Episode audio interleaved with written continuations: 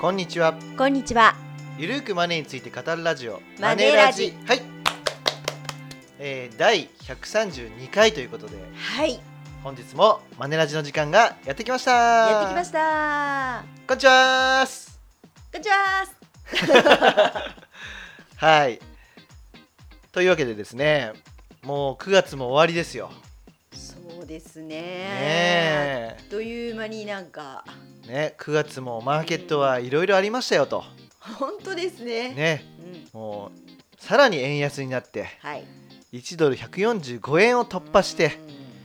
もうこれ150円いくのかなと思ったらうん。はい。宴会発動ということでそうですね。はいうん。それでまあ一旦は1ドル140円ぐらいにはなったんですがはい。まあ今日ですね収録している、えー9月29日現在ですねうん。 144.6ともうほぼ145円ぐらいに戻ってきてしまっていると、うんまあ、いうそんな状況なんですよね。はい。で予定通り金利も上昇しましたとうん利上げしましたということで、でかといったらね今度はイギリスがそうですね。大規模減税しますみたいなうん。うんはい。もう大暴落ですよ。本当ですねう。んまあ、あの金利急上昇のということは、えー債券は急下落っていうはい。感じですね。うん。うん、でなんかそうするとね、あの大体保険会社とか年金ファンドっていうのはうんうん。債券に運用してるんですよ、はい株じゃなくて。はい。で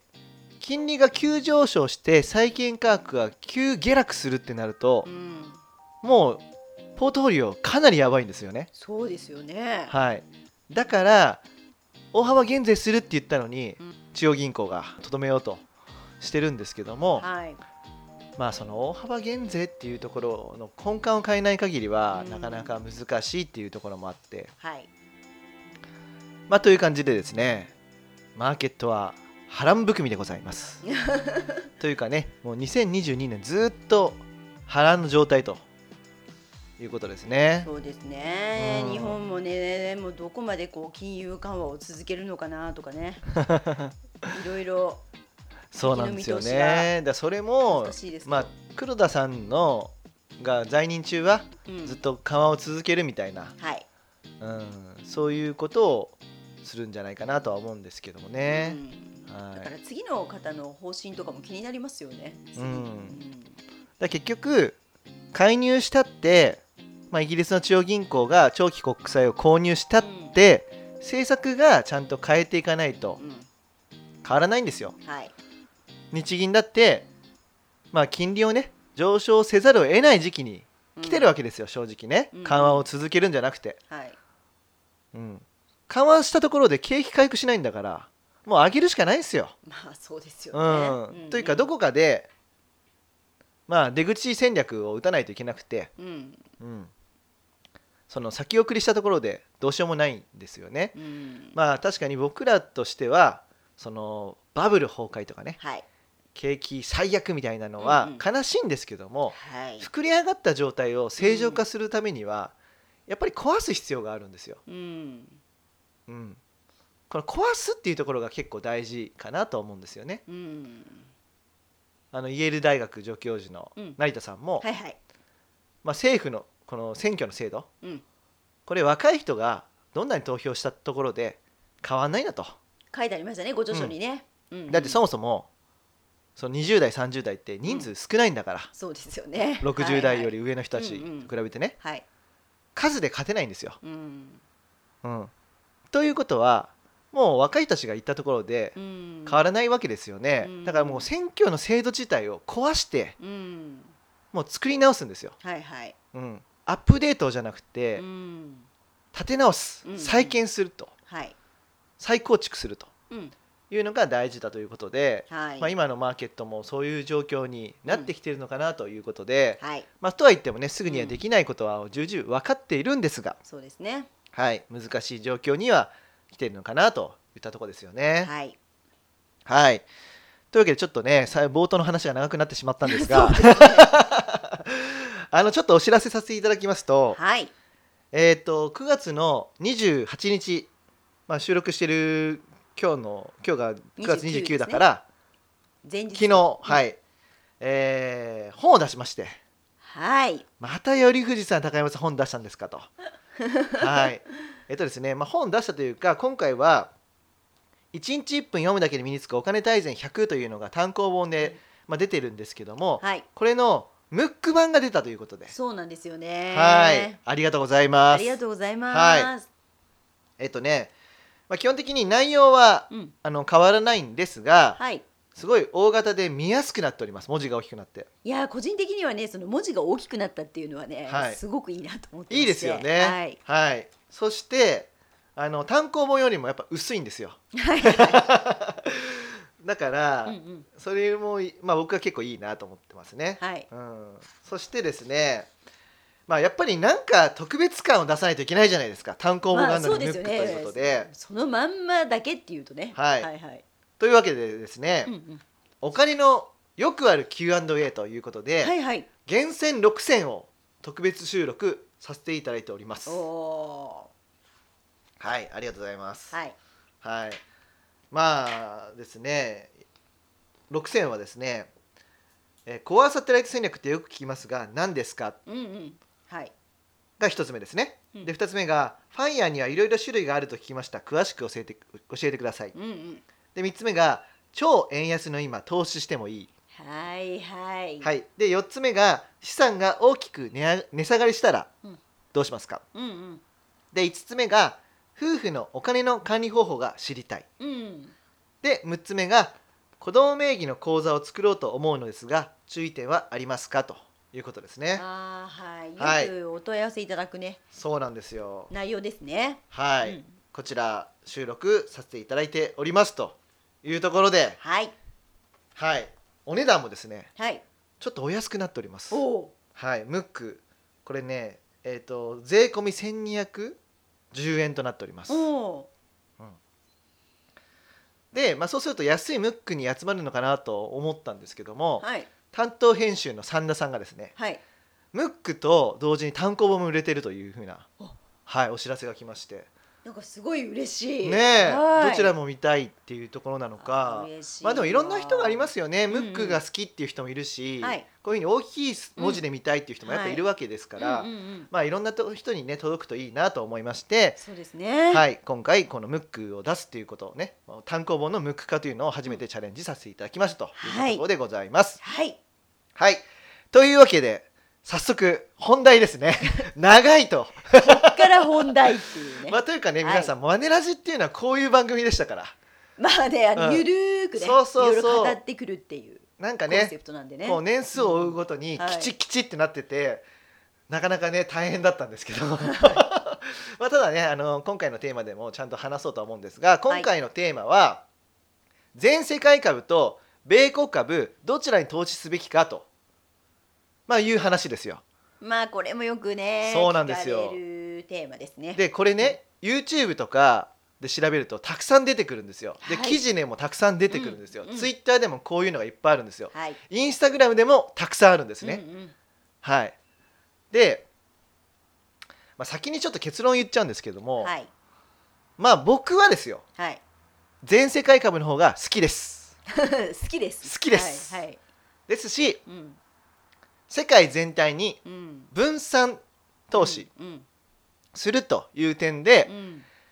えーまあ楽かなとうん1本買えばいいじゃないかとはいはいいうことで、うんまあ、全世界株がいいかなというのがまず先に結論ですね。そうですねはい、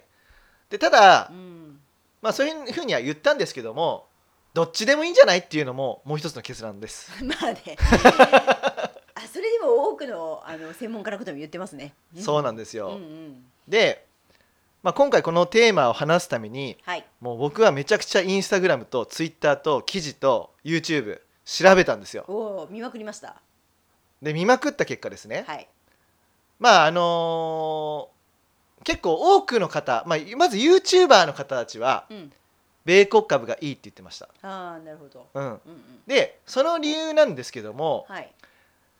まあ結局ですね世界株の中にもうん6割、うんうんあのー米国株って入ってるんですよ、はい世界株インデックスの中にね。そうですねう、うんんでその世界株の成績を上げているのは米国株なんですよ。はいはいですよねうんで世界株と米国株比べた時に、うんこの10年利回りがいいのは米国株なんですよ、はいうんうんでこの先ね世界株に投資したとしても、うん米国がこけたら世界こけるよねとうんだったら米国株でいいじゃないかっていうのが大体投資系 YouTuber たちの意見ですまあ一見なんか一理ありそうなねそうそ感うじそうしまそすうよね。うでんただそういうふうに言うとなんか悪いかなと思ったのか必ず補足がどの YouTuber の人たちにも入ってたんですけども、はいまあ、結局どっち選んでもいいよっていうところと、うんうん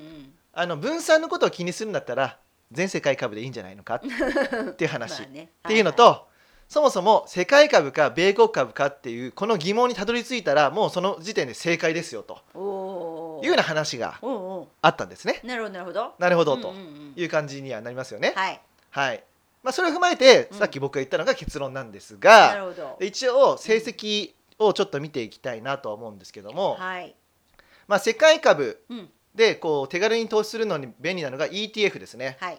でこれがもう VT というのがあります、はいバンガードトータルワールドストック ETF、うん VT ですはいもう超有名なやつで、うん超低コストではい全世界に投資できるっていうやつですねはいでじゃあこの10年間で平均うん年利回りはうんいくらなのかというと、うん今今日時点で出ている数字だとですね、うん8.96になっております、うんうんうん8.96%はいはい、うんこれが VT VT はい、うんじゃあ VTI っていうのがあるんですけども、はいこれは全米株に投資するような、はいアメリカはいうん ETF ですねバンガードトータルストックマーケット ETF はい略して VTI です、うん名前は似てるんですけども I がつくかつかないかですねはい I がついてる方が全米でうんうす、ん VT の方が全世界ですはい全米株のこの VTI は10年の年平均利回りはうん12.71です、うんはいはい8.96と12.71ですからねえ4%近い、はいうん、そうですよね3から4%ぐらい離れれてるんですよ、うんこれ見た時にはじゃあ VTI の方がいいじゃないかってみんな思うんですよねうんまあ普通に考えればそうなっちゃいますそようねそうだし、うんあの世界を引っ張っている米国がこけたら全世界もこけるよねっていうのも、まあ確かにそうだなっていうのもあるじゃないですか、まあそうですねそれはねでもね、うんその話っていうのは、うんまああくまで過去はそういうふうに牽引してきたって話で、はいこれからずっと米国がずっと1位で、他の国はあまり成長しないでっていうのはありえるのかっていうのも考えないといけないですよね、うんうんそうですねうんんまあ、そもそも中国ってそのうち抜くと、うんまあ、それが2030年なのか2020年何年なのかとかっていう予測も出てますけどうんも、はいまあ、中国は追い抜くでしょうとうんでインドも来てますよねと、はいで南アフリカもね結構来てますよねと、うんうんアフリカ大陸の国々ですよね。はいはい、で東南アジアも伸びてきてるじゃないですか。はいっていうことを考えた時に、うんそのアメリカだけだとうん大丈夫なんですか成長を牽引でし続けられるんですかっていう話なんですよね。そうですよねで、あのーこう言うとねいや全米株のことバカにしてるでしょって思うかもしれないですけどもいやいやいや VT の中にうんもうん米国6割入ってるんでそうそうそうそうはそいうそこはねうん全然大丈夫なんですよ。はいうん、で一応日本も、うんまあ、5%ぐらい入ってるってい う申し訳なさそうにある入ってるんですけども。はいはい、というところなので。うんまあ直近10年とかうんちょっと今このページねバンガードのページ見てるんですけども、はい10年までしか出てなくてねうん15年のが調べられなかったんですけども、うんまあ、おそらく15年もねあの VTI のが利回りが高いとは思うんですが、うんでもそれはこれまでの話ですよね。はいうん、でやっぱりこう全世界に手軽に投資するっていうのと、うんうんうんあと新興国だったりとか、その他先進国うんの成長も織り込みたいなって言った時には、うんまあ、VT のがうんいいのかなというところがあります。そうですねやっぱりまあこれから何が起こるかわからないっていう世界にどんどんなっていくかって思ううんとうんまあやっぱりいろんなところに分散投資をしといた方がうんうんまあよりリスクを低くできるかなという感じがしますよね。そうですね、はい。でまあ一応このリターンが高いってことは結構値動きもブレてんじゃないのかっていう、うんうまあ、リスクがあるんじゃないかっていうところもありますよね。はいで、まあ、資産運用の世界でリスクっていうのは、まあ、標準偏差でじゃないですか。はい、で、まあ、標準偏差って英語でスタンダードデビエーションっていうんですけどうも、ん、それが、まあ、出ておりますデータが。はいで10年のデータを見ますと、まずうん VT は、えー、と13.7%になっております。うんはい、でじゃあ VTI はっていうと、まあ、14.46%なんですよ。はいはいうん、うんでこれを見てもね確かに VT のがちっちゃいんだけども、うん標準偏差の割にリターンが取れてるって考えるとそうですねシャープレシオではやっぱりこう VTI のが高いってなっちゃうんですようね。んうん、だから、まあ、この過去の数字に基づけば、確かにねこう VTI が良かったし、うんまあ、今後も世界を牽引する米国がこけたら世界もこけるだからうん米国株がいいよねっていう話も分かるんです。でも、ままああねそれでもうねんやっぱりこう分散聞いてた方がいいと思うし、うんはい値動きとうまく付き合えるしうん経済成長率も取れるんじゃないかというところで、うんまあ、どっちか選ぶんだったら僕は VT の方がいいなと思う派ですね、うんはいまあ、どっちに投資してもいいし両方投資してもいいとは思います気になるんだったら、まあそうですねはいうんうんただ両方とも投資すると結構米国の比率は上がっていくっていうところだけは、まあ、注意していただいた方がいいかなと思うんですけども、まあ結局のところでははいはいまあ、そういうところはあるかなということですねはいはいそうですねまああの全世界株に投資してもせなんかリスク低減にならないよみたいな話も確かにこう出てはいるんですけども、でもやっぱ米国だけの集中投資うんっていうのがまあそのちょっとリスクって大きいんじゃないのっていうところはうんうん少し気にはしてほしいかなっていうところなんですよね。そうですね私もね全世界株式型派ですねうんんそうですよね。まあそうですね。まああの絶対っていうのはないんで、そうですねんあくまでも可能性の話で、はいで可能性を考えるときに過去データを気にしないのはありえないので、はいまああくまでも過去の話だったら米国株が正解だったと、うんそれは皆さんお見事とはいういことではあるんですが、はいただ今後引き続きやっていくってなったときにどういうスタンスがいいのか、そうですねうんはいで分散も考えたりとか、うん全世界の成長だったりとか、うんそういったところも踏まえた時にうんうんどっちがいいのかっていうことを考えるのが大切かなということで、まあ、僕個人としては結論は全世界株でいいのかなっていうところはありますね。はいはいまあ、とは言ってもね僕らはやっぱりこう専門家なんで、うんどっちもこう投資はしてるんですけどもまあ。ぶっちゃけね、はい あのどっちもやってますそようね。 VT も買ってるし、はい VTI も買ってるし VOO とか VIM とかも、VIG とかも全部買ってるんですよまあね正 正直なところね。そうなんですよ、まあ、の買ってみないとねいろいろね皆さんにお伝えすることもできないですから、ね、そうなんです、うんでね全世界株式インデックスとかもある,、うんあるじゃないですか、はい SBI 全世界とか、はい SB 楽天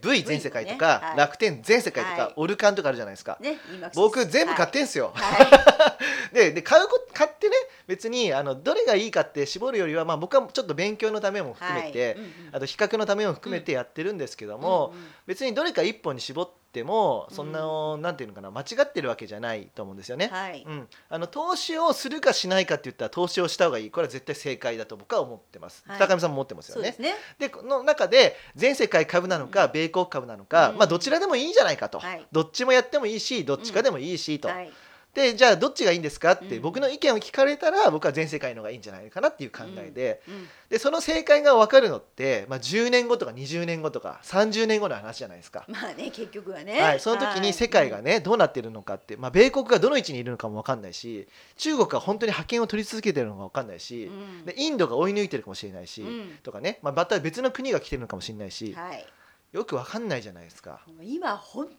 かんないですよ。そうですよね本当にだって戦争起こらないって言ったのに戦争起こってるんですよ。ねだって今だってあの台湾有事とか言っはて、いあの日本だってね巻き込まれる可能性があるかもしれないし、そうなんですよわかんないですよね。でね,、あのーね僕らねこの前、えー、とお台場にある日本科学未来館でしたっけ、はい、うんあのそこに行ったんですけども、うんえー、と2050年の、うんえー地球の温度って今よりも9度上がってるんですよ平均ね、びっくりしましたね。めっちゃびっくりですよね、うんはい9度上がるんですよ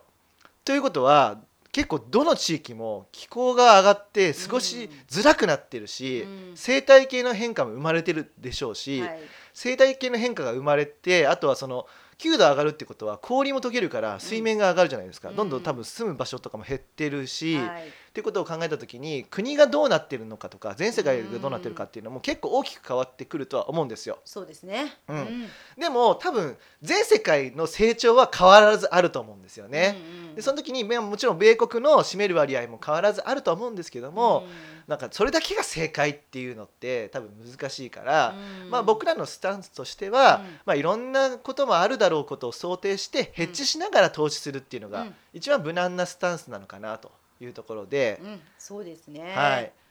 まあちょっとねこんな感じで熱くなってしまいましたが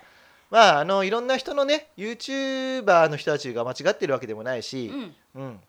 インスタグラマーの人たちが間違ってるもないし、はい。いろんな意見があってもいいとは思うんですけどうも、んうんまあ、僕らのこういった話を聞いて、うん自分はこう思うっていうものを見つけてもらって、はい。見つけたらそれをこうつ信念を貫き通すっていうのが大事かなとうん、途中でねあれこれ売ったり買ったりとかするんじゃなくて、うんもう淡々と続ける長期積み立て分散投資をずっと続けるっていうところが、うんまず一つは正解だと僕は思うので、はい、そうですよね、はい自分がどう思うかっていうね、結局はね、うんそこは大事ですけどね。そうなんか結構うんタイミングを見計らって買えとかね、はいはいはい。今後は新興国株の ETF を買えみたいはいはいな、はいそういう YouTuber の人もいましたけども、はいそれもねどうですかって話なんですよタイミングばっかり考えてると多分うまくならないしお金増えないと思うんですよねでできたとしてもたまたまの可能性が高いと思うのでそうですね、は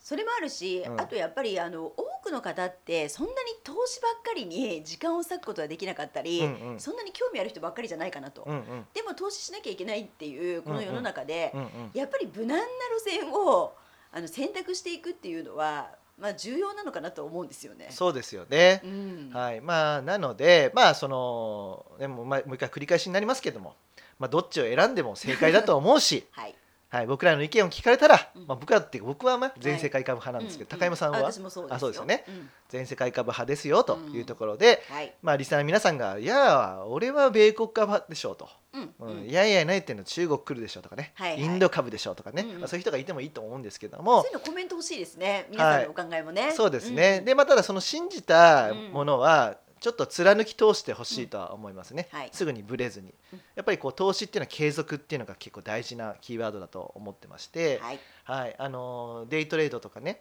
短期トレードっていうところを、まあ、すごく否定するわけじゃないんだけども、それよりもこう堅実なうんうん運用っていうのが僕は大事だなと思うし楽じゃないですか、楽ですよ。はい、だから、まあ、そこを、まあ、やっていただくのがいいのかなというところで、そうですね、はいうん私たちもいろんな投資、まあ、ぶっちゃけ株式やったり FX やったりこううんいううん積み立て投資やったりいろいろやってますけど、うんうんやっぱ安定的に資産が増えてるのって、はい結局この積み立て投資だなっていうはい、感じがしますよね。そうですね、うんで、まあ、あのさっきねシャープレシオっていうのを紹介したんですけどもこの VT とか VTI の指標を見てるときにねあのソルティのレシオというのがあるんですねう。んでソルティのレシオって多分知らない人が多いと思うので、はい解説しておくと、うんファンドが下落した時だけのリスクを考慮して、うんリスクに見合ったリターンが得られているかを判断する指標ということで、おーはいあのーシャープレシオの改良版ということで、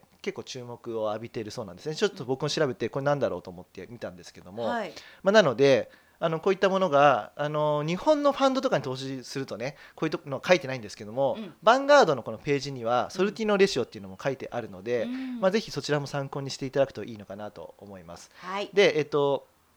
VT の、えーソルティのレシオはですね、うんえーっと10年だと0.98になっておりますね。はいはい、で、えーっと VTI は1.35という感じになっておりますとはいいうことで、うんまあ、だからこれは数やっぱりこう数字が大きいほどいいということだとは思うんですけども。そうですよね。うんうんうんあのーそうですねこういった指標を参考にうんしていただくといいのかなということですね。はいはいまあ、あの下方リスクのなんだ抑制度合いを見るっていう感じですねう。んうんだからそんなに下がらないのにリターンが得られてるっていうのを示すからだから数字が大きいほどいいとうんういうんことですね。はいはいなので、まあ、最後にちょっとね、あのー珍しい単語を聞いたかもしれませんが、はいはいあのーぜひ参考にしていただければと思いますとはいいったところでいいですかねはいはい今日もマネラジねゆるゆるとゆるゆるとお話ししてきましたはいうんなんかご感想とかがあればですねあのーポッドキャストのえっ、とまあ感想入れるとこありますんで、はいそこに星5を押していただいて